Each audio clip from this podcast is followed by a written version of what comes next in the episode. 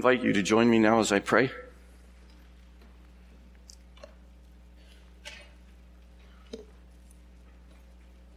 Our Heavenly Father, what a great morning. Great morning to celebrate you and your love for us. As we can see in the gifts that you give to us, including that gift of salvation, the gift of the children, the gift of your word now that instructs us how we can live. So we thank you for this and thank you that as we look for a few moments now at what you've instructed us, that we'll be good learners, we'll be good followers, we'll be what you want us to be. And we thank you in Jesus' name. Amen.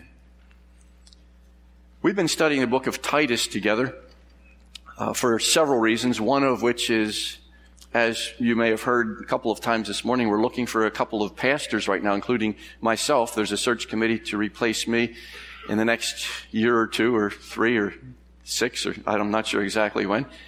Um, but I, I will be retiring at some point. Titus is a great book that talks about leadership, and we want all of us to understand what it is we're looking for when we talk about leaders, whether it's a pastor or an elder or a trustee, deacon, whatever it may be, and including every one of us as an individual. Wouldn't it be great if every one of us could be what Michael was singing about a little while ago? The example for these young ones to be looking to us. So, family members and special friends of these five that were dedicated today, uh, what a great responsibility, but an awesome one that is before us. So, let me encourage you, all of us, uh, to pay careful attention to where we are this morning because these are qualities of a godly leader, not limited to positions of leadership in the church, but for all of us. So if you'll turn with me in the scriptures, I'd like to pick up the reading in Titus chapter 1, and we'll pick up the reading in verse 5. If you would like to follow along in a Pew Bible in front of you, it's found on page 998. And that's Titus chapter 1, and I'll begin reading with verse 5. This is why I left you in Crete, and this is the Apostle Paul writing to a young protege, Titus so that you may put what remained into order and appoint elders in every town as I directed you. And those elders would be involved in the work of the church. Here's what they're looking for in those elders. If anyone is above reproach, the husband of one wife, and his children are believers and not open to the charge of debauchery or insubordination, for an overseer, another word for elder or even pastor, an overseer as God's steward must be above reproach. He must not be arrogant or quick tempered or a drunkard or violent or greedy for gain, but hospitable, a lover of good, self controlled, upright, holy, and disciplined. He must hold firm to the trustworthy word as taught so that he may be able to give instruction in sound doctrine and also to rebuke those who contradict it. Now, you may have noticed in verse 7, we have some negative qualities that we're supposed to be avoiding. It tells us specifically not these kinds of things. They shouldn't be included in the lives of those who are leading others, whether that's in the home or the church as well. But then that word but, and some of the translations use the word rather, the beginning of verse 8 introduces a contrast, the positive side of the coin. These are qualities that a leader should have. Someone has written this. One of the strengths of the church lies in the fact that those who hold various offices do so because they want to. They desire to. Yet the voluntary nature of Christian service can pose some problems. Since a shortage of willing workers exists in many local congregations, standards are sometimes lowered and positions or responsibilities are filled by unqualified and immature believers. This weakens the body of Christ and often results in spiritual casualties. We can see the same thing in the military. When the military draft ended, certain branches of the military fell behind in meeting their personnel quotas. For this reason, some recruiters used trickery and unethical practices to get volunteers through their intelligence and physical exams. In other words, they cheated. People who shouldn't have passed the intelligence tests or the physical exams were allowed to do so. At first, this seemed to get the job done because they were looking for bodies and they got bodies. But then the roof fell in. A Marine lost his life during combat drills. It appears he was allowed to sidestep the requirements. He was not qualified to be where he was. And who knows how many other casualties there were. When it comes to keeping the church strong, God's word indicates that only spiritually qualified people should fill the positions of service that are available. It's our responsibilities as members of this church to choose very carefully and very prayerfully the kind of leaders that have God's approval. And it's the responsibility of the leaders to make sure that they measure up. This is a constant test for all of the leaders to say, is this who I am before God? And all of the rest of us, as we're looking for leaders, we say, is this the person described, particularly in Titus chapter 1, but in 1 Timothy 3, there's a parallel list of what we're looking for in church leaders. So I'd like to share today from verse 8 and verse 9 as well, seven positive qualities of a leader, beginning with this one hospitable. Hospitable and having trouble with my remote here. There we go. Hospitable is a word made up from a Greek word, and the New Testament was written largely in Greek, and so we refer a lot to Greek words uh, so that we can get a full meaning. But you can see it's, it's a word that is made up of two other words in the Greek language. And those words have meaning. It's affection plus strangers. Or another way you could put it is loving strangers. That's what hospitality is all about. The leader that God wants, the positive qualities starts out with hospitable. Loving strangers. It's the one who's fond of guests. And at the time this was written, it would be written to one who was ready to befriend and to give housing to a lot of Christians who were traveling for one reason or another. Part of the time that traveling would have involved fleeing persecution because it wasn't popular to be a Christian back at that time. So oftentimes the Christians would have to flee, particularly locally, and sometimes it was empire wide when the Christians were under persecution. So there was a lot of traveling going on. Some normal, but a lot of it was to flee the persecution. Christians traveling in those days avoided the public inns.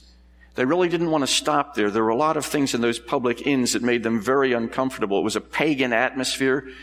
They had food that was served that had already been offered to idols. Those places were filled with brawls, drunken brawls, and all sorts of bad things that were going on. They really didn't want to go to those public inns. They had not begun leaving the light on at Motel 6s yet. They hadn't started to look at what Sheraton had done for them lately. They didn't even have access to the best deals on hotels. If you can imagine a world like this, no Trivago, no Kayak, no Expedia, no Hotels.com, uh, they didn't really know where to go, but they did have something. They had bed and breakfasts that Christians would do for each other. It was a, a great time for them. It was kind of an underground railroad where the Christians who were fleeing, the Christians who were traveling, they would be able to find out where other Christians were and they would offer hospitality. That was something that they would do at the drop of a hat. So hospitality a little bit different than, than we would probably refer to it today. How do we apply this same principle to our actions today? Here's what one writer, John MacArthur, has said. Hospitality says, one who gives practical help to anyone in need, whether it's a friend or a stranger, whether it's a believer or an unbeliever. This describes one that freely offers time and resources and encouragement to meet the needs of others. That means that any one of us can be hospitable. We don't even have to have a home or lodging to offer to somebody, but we can give practical help to others. The Believer's Bible commentary puts it this way. On the positive side, a bishop, and that's another word for overseer or elder or pastor, must be hospitable. His home should always be open to strangers, to those with personal problems, to the disheartened and the oppressed, it should be a place of happy Christian fellowship. Now note this, where every guest is received as if he were the Lord himself. That's asking a lot, and it's also giving us a great privilege to treat others as if the Lord Jesus Christ were visiting within our home. One of the great barriers to hospitality is time. We haven't allowed ourselves time, many of, many of us haven't, in order to be hospitable, to be thinking about others instead of just ourselves. Another barrier to hospitality is an unwillingness sometimes of one spouse to be hospitable. The other spouse is all for it, but the other one is not. Um, so we got to be careful as we talk together and make sure that we're in ministry as couples, as families with the Lord Jesus Christ. We want to minister to Him and for Him. You don't have to be gifted in hospitality in order to be hospitable. Sometimes we talk about spiritual gifts, and hospitality is one of them. But every one of us can be hospitable. Every one of us can be looking out for others.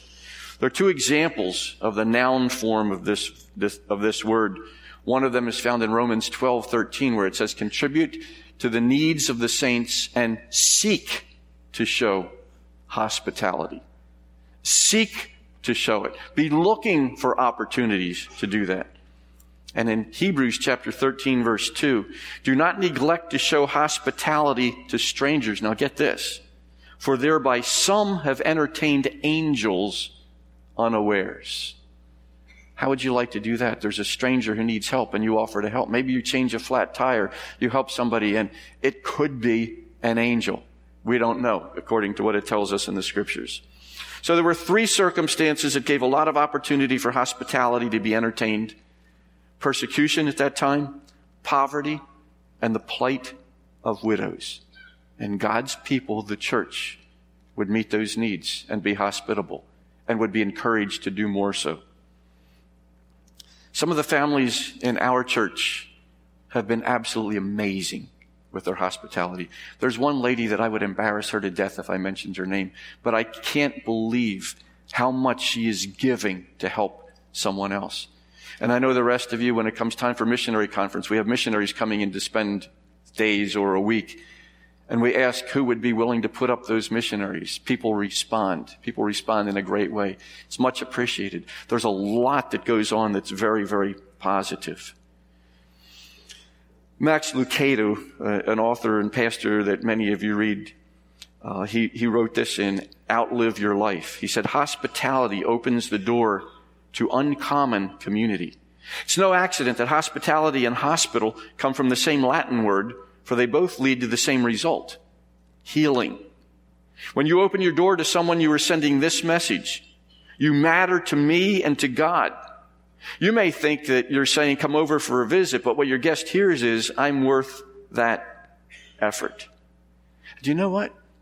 hospitality even in the church, even today. We can exercise hospitality before we leave here because we may find somebody that we don't know and we may say a word of a greeting, a word of encouragement. I'm so glad you're here. It's more special because you're here. And I tell you honestly, for our guests today, it's so much more special for all of us and for the parents of the children. Uh, thank you for coming. And uh, we're excited about the fact that you're here. And, and I trust that you'll feel right at home. I, I trust that all of us are going to be hospitable and greeting and welcoming one another. So that's the first of the seven. They won't all be this long. The second one, we're told this quality, and again, we're in Titus chapter 1 verse 8. It's not but. It's not some of these other things in verse 7, but in verse 8, but hospitable. And then it says, a lover of good. So one who loves what is good. Can you imagine one of our children today who is dedicated, growing up, and the influential people in his or her life are those who love what is good and are surrounded with what is good? What an advantage that gives to that child to see that going on. One who is good, and again, we'll, we'll show these Greek words, but this is philagathos. It means friend and benevolent. It's a combination of those two, or fond of good, or the most clear one is loving goodness. This is somebody who loves goodness. It's nowhere better illustrated. It doesn't use the word good here, but in Philippians chapter 4, verse, verse 8. Listen as I read this. It says, finally, brothers, and at the end of this verse, it's going to say, these are the kinds of things to think about. These are the kinds of things to saturate your mind with, and here's what they are. Finally, brothers, whatever is true, whatever is honorable, whatever is just, whatever is pure, whatever is lovely, whatever is commendable, if there is any excellence, if there is anything worthy of praise, think about these things. These are all good things. Now, what do you think about a lot? What fills your mind? What do you read? What do you view on screens? Would it be something that would be true and honorable and all of these great qualities that all add up to something that is good? Or would it be a lot of trash, a lot of garbage, a lot of things that you would never want your child or grandchild or nephew or niece to be involved with? But remember, they're going to be looking to you. Romans 12, 9 says, let love be real. Let love be genuine. Abhor what is evil. Hate it. Hold fast to what is good. And so we have hospitable. We have one who loves what is good. Question. Are you? And are you maybe as a potential leader or a leader right now? Are you holding fast, clinging to what is good? Or is it possible that what is evil is tolerated or even embraced? 1 Thessalonians 5:22 says abstain from every form or appearance of evil. That which strikes the eye, it looks bad. Get away from it. That's what we're told. One who loves what is good. One of the commentaries says this His speech, his activities, and his associations should reveal that he is separated from all that is shady, questionable, or wrong. Is that you? Thirdly, we're called to be self controlled.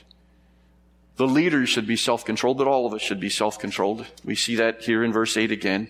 It's from another word, sophron in the Greek, one who is safe or sound in his mind. He's moderate in opinions or passions. In other words, he's under control.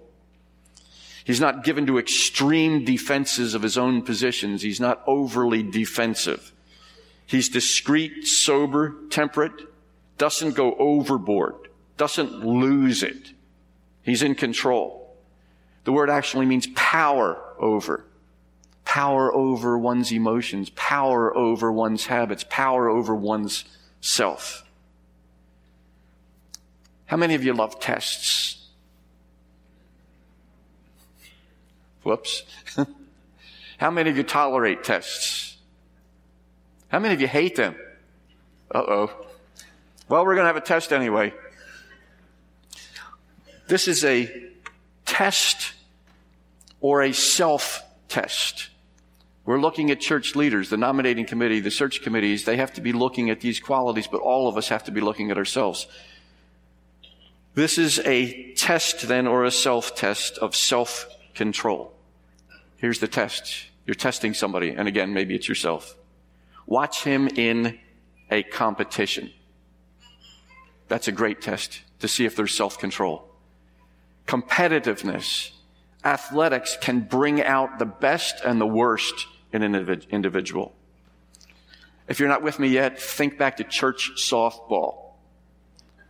Can you imagine the nominating committee with their clipboards going to a church softball game and saying, let's see how he does here in this game.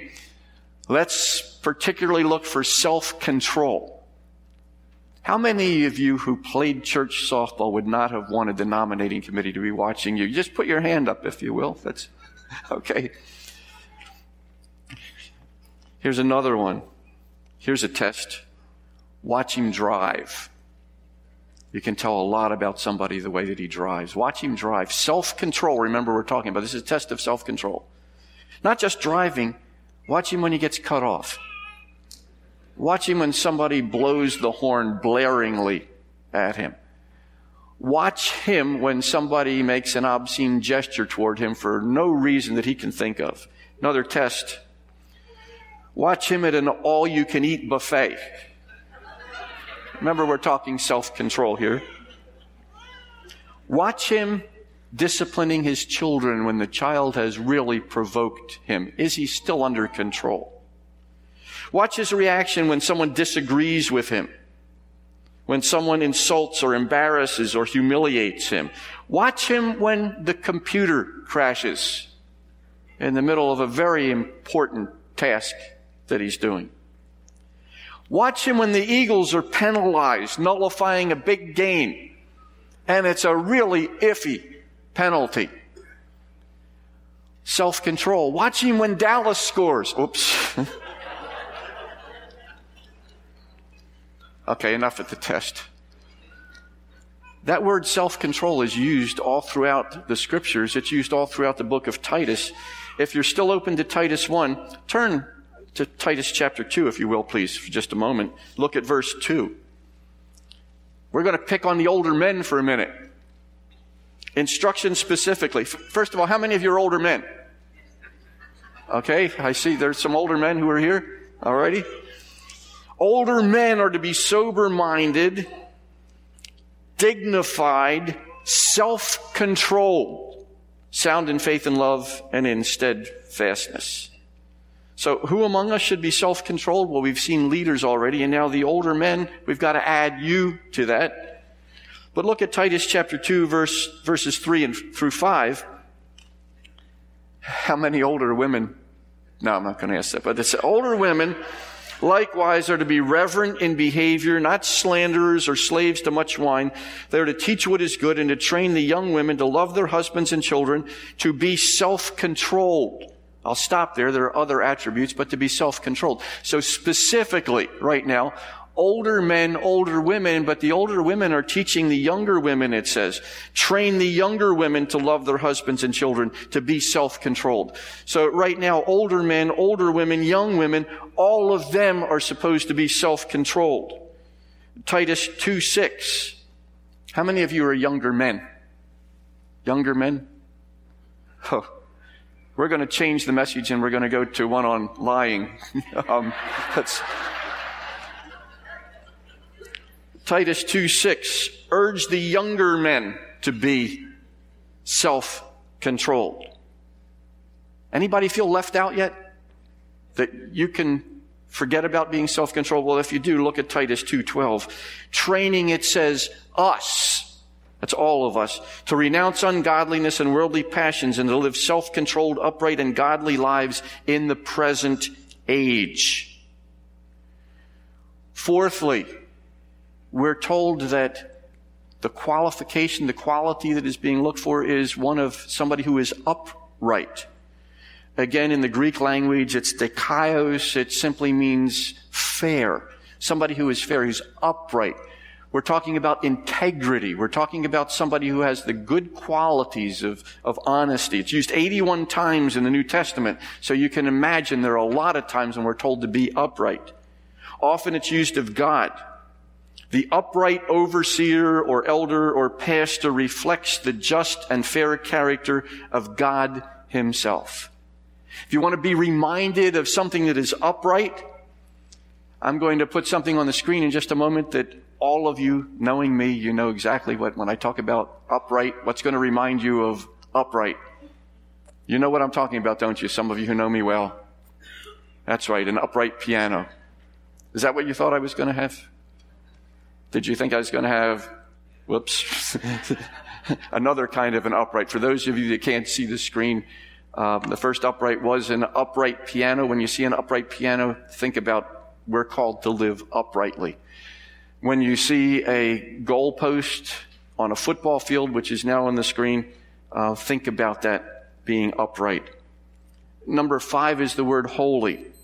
It's not the usual Greek word, but it's a similar one that we see, but it's the, the Greek word hosios. Undefiled by sin, free from wickedness, religiously observing every moral obligation, pure, pious. We understand what that is. It's often used of God as well. Here's one of the commentaries, another one that says he should be a man of integrity who sticks by his word and who practices what he preaches. His conduct is righteous. Sixthly, he should be one who is disciplined. This is very close in meaning to self-controlled. Someone who is disciplined, there's a Greek word for that as well that means strong, robust, having power over, possessed of, mastering, controlling, curbing, restraining, very close to self-control. In fact, some of the translations use self-controlled here. Self-controlled could actually be twice in this list. Somebody who's disciplined. Think about the, the English words when we use them, disciplined or self-control, how close those words are to each other. If you have an NIV study Bible, you'll see this. Possessing the inner strength to control one's desires and actions. Somebody who's disciplined, does not go off on all of these tangents, does not get lost in all of these things, but is under control. The last three qualities that we've mentioned, upright, holy, and disciplined, have been viewed by some as looking manward, Godward, and selfward, respectively. So upright people are looking holy. God is looking disciplined. I'm looking at myself. And lastly, we have doctrinally fit. Doctrinally fit.